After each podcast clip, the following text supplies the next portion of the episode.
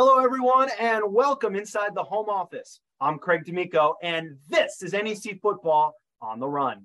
This season, we're taking you on the big journey from the opening kick all the way to the final gun of the 27th season of Northeast Conference football. And we start right here with the season premiere coming off of week 0, which, by the way, quick sidebar, even though we just started, where do we get week 0 from? 0 means nothing.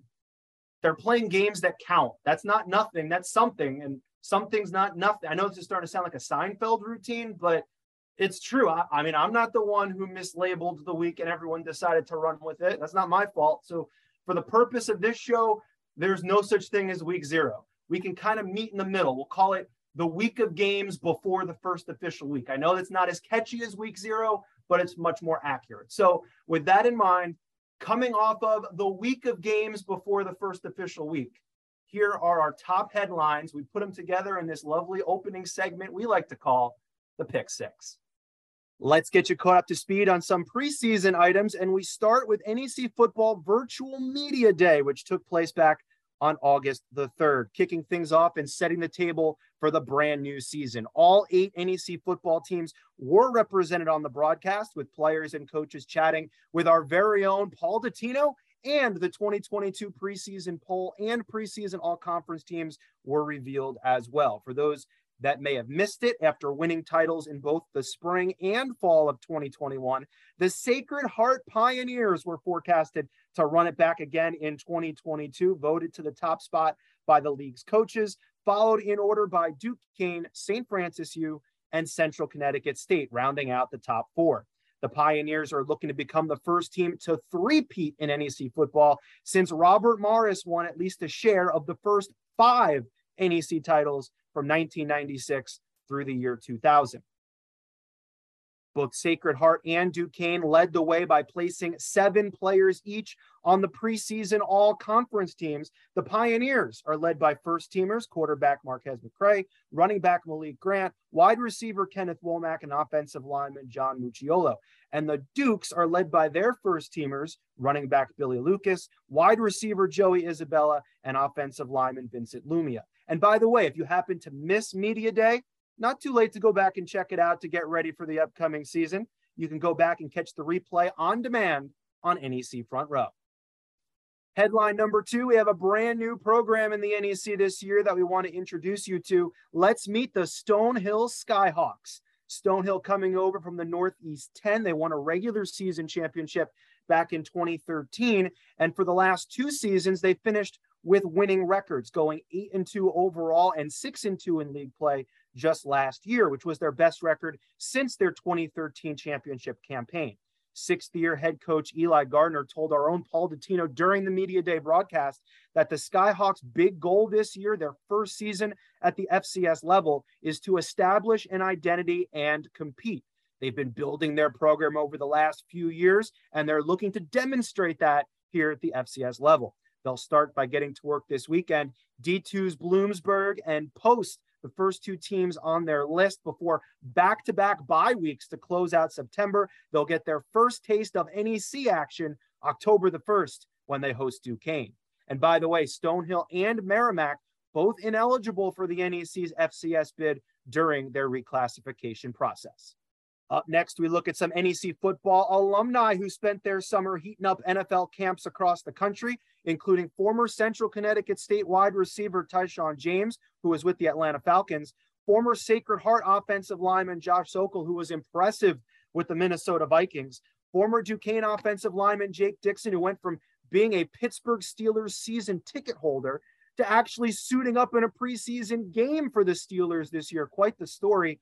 And of course, former Sacred Heart running back Julius Chestnut, who ran 26 times for 106 yards and a touchdown in 3 games this summer for the Tennessee Titans.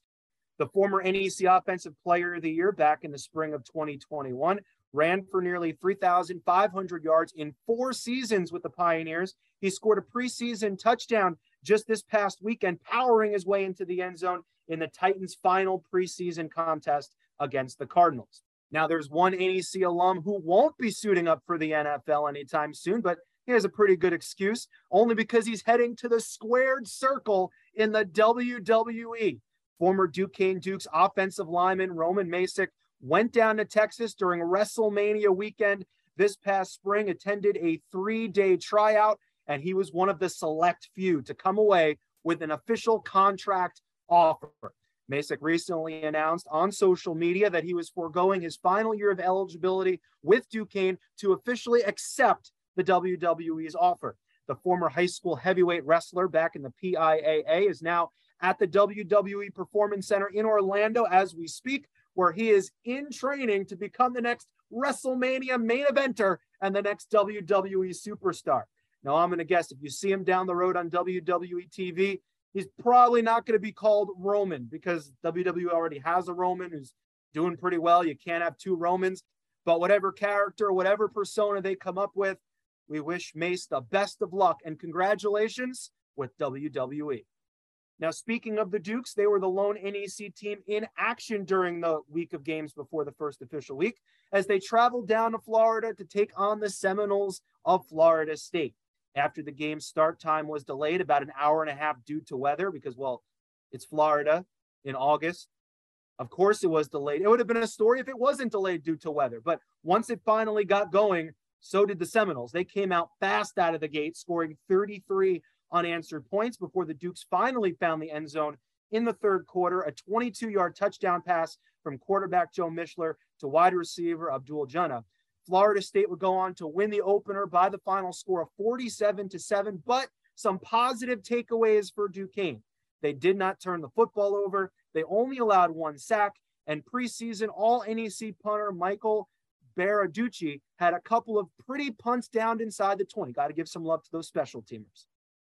And finally, when you look at the Duquesne silver linings from their opener against the Seminoles, you have to look to their quarterback, Joe Mischler, who started the game returning to action for the first time since suffering a devastating knee injury early in the first quarter of last year's season opener at TCU. Remember, in the spring of 2021, Mischler led Duquesne to overtime of the NEC championship game against Sacred Heart. Well, he had a huge comeback this past weekend. In his return on Saturday, he went 7 for 17 passing for 71 yards and that 22-yard touchdown in the third quarter. We have more on Mischler's big return from Joe himself as he joins us as our very first guest this season here on NEC Football on the Run. We're now joined by Duquesne junior quarterback Joe Mischler. Joe, thank you so much for taking some time to join us this week. Yeah, thanks for having me. Now, Duquesne first team out of the gate. They played this past weekend at Florida State. What was it like for you to take the field on Saturday on two different levels? One, you know, playing at Doak Campbell Stadium, it's Florida State, and on the other side, for you coming back one year after the injury and last year's opener for things to kind of come full circle. What was it like for you coming out of that tunnel? Yeah, I think as a team, it's obviously very exciting, and you know, it doesn't take much to get hyped up to play in front of 60,000, 70,000 people. So we were all really excited for the opportunity. And, you know, that's something that our program's been building to for a long time now, to get big games like that and to be able to go play on that stage and, you know, create some recognition for the NEC and for Duquesne football. So we were all really excited for that. And on a personal level, obviously it was a short season last year for me, but it was fun to be back out there with the guys. And, you know, that's why you play the game, is to be out there with your teammates and have some fun. And that's what we did. So I was happy to be back out there. What were some of the positive takeaways that you guys had coming away from that game that maybe you can impart down the road here this season? Yeah, I think we did some good things. A lot to clean up, as with every first game of every year, you know. I think we could be a little bit better with just the small details, and that will go a long way for us. But you know, I think we really did well with the atmosphere. You know, their size and speed. I thought we matched up pretty well with them in a lot of different aspects, and we were able to run most of our stuff. I think we had a good game plan going in, and I think our defense did a great job too with a new defense coordinator this year, and everybody working really hard in the off season to come together and start learning that. And I think they executed pretty well. You know, it's always exciting. Week one, you get to find out a little bit about yourself, but you also find out a heck of a lot more from week one to two. That's something that Coach Schmidt told us today. So I'm excited to see how we're going to bounce back this week. We'll talk about that game in a second, but I do have to bring up, during the broadcast, your teammate, offensive lineman number 50, Greg Poland, kind of went viral. He kind of broke the internet there for a little bit. They cut him on the sidelines. There was this optical illusion with his undershirt that made it look like his pants were up to his armpits. So a lot of questions I'm going to ask you into one here. What was, first of all, confirmed that was an optical illusion. That wasn't really his pants. But then, what was his reaction? What was the team's reaction? How much fun have you guys kind of had with this? Yeah, no, it was 100% an undershirt. I don't think there's a pair of football pants in the world that would fit a person like that, especially not Greg. I mean, he's 6'8", so, but pretty funny. He took it well, and as with any of that stuff, it's all, you're laughing with them, you're not laughing at them, and but yeah, it went viral pretty fast. That was something that we all didn't even think was going on until we got on the plane or when we landed and got back. So an interesting thing that happened, and it really did look at first glance like it was pants, but no, it was an undershirt and the red pants together. It goes up there with the gold white dress or the blue, from a couple of years ago. Now, switching gears, I read that your dad was a longtime high school football coach. What were some of the biggest piece of coaching or advice that he kind of gave to you as you were growing up? Yeah, my dad was a coach at Cathedral Prep in Erie, which is where I went to high school for over 20 years. And, he won 5 state championships and had a great career. He actually just recently retired, and it was great because, he was able to make the game last night, and sometimes that's tough with Friday night games. So it was cool having him there.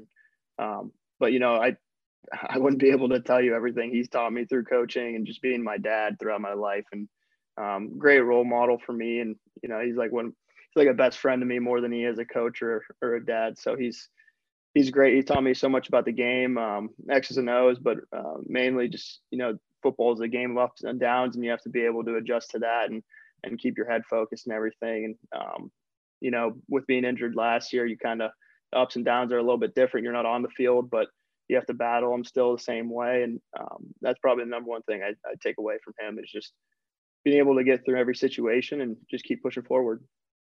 And you kind of mentioned it earlier, looking ahead now, the quick switch from week 1 to week 2 this weekend. Duquesne is moving on to Youngstown State. So what are some things here in the early stages of the week that you know about them? What might be some keys for you guys coming up this weekend?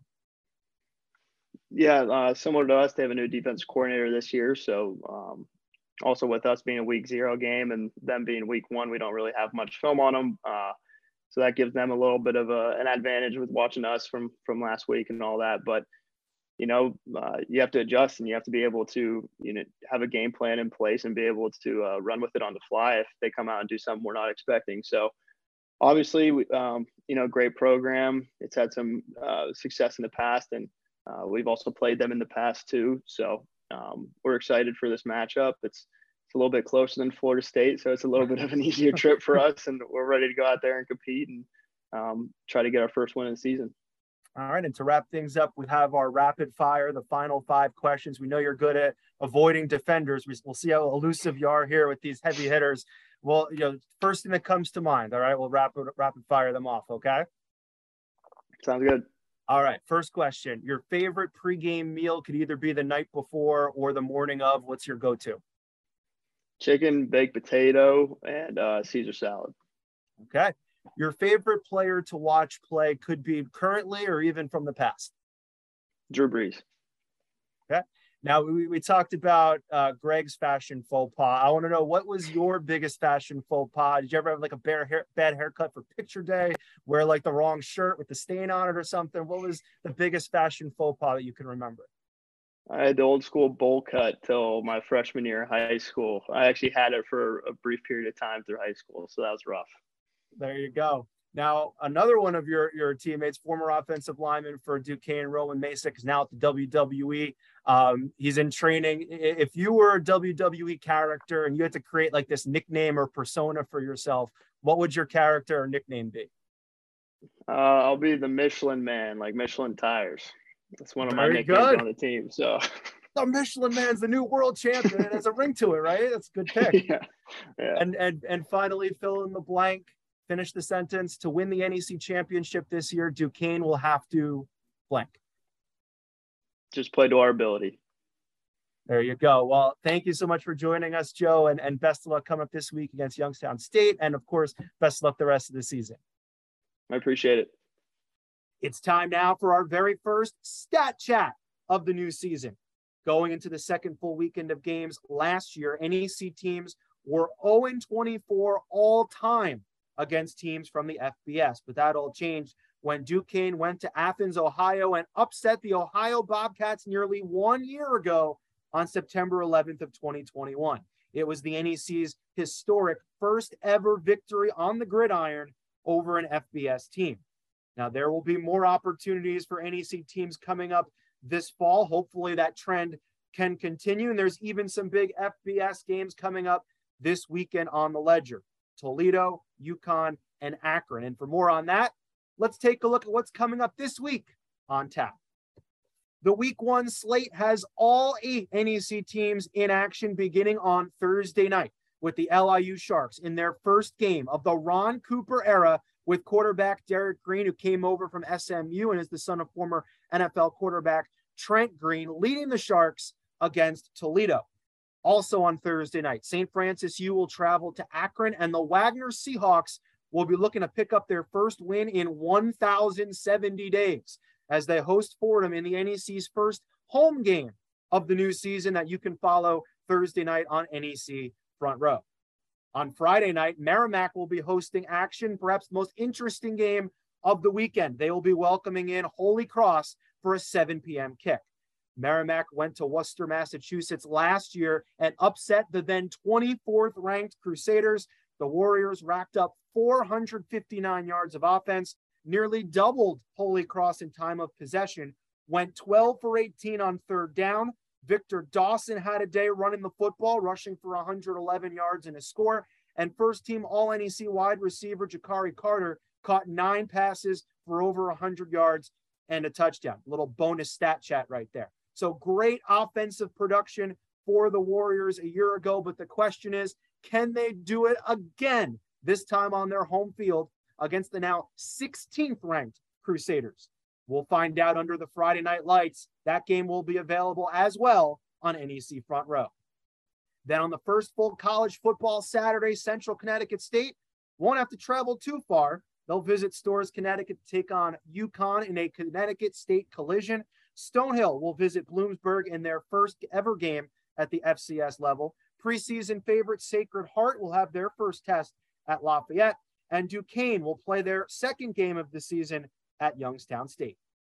That'll just about do it for this week, our season premiere. We're coming off of the week of games before the first official week. We'll be back next week to recap all 8 games coming up during this Labor Day weekend. And of course, we'll look ahead to the first conference game of the new season between Sacred Heart and Central Connecticut State, which is coming up not too far away now on September the 10th. We hope you enjoy your Labor Day weekend. Enjoy all the games, everyone. Until next week, I'm Craig D'Amico, and this has been NEC Football on the Run.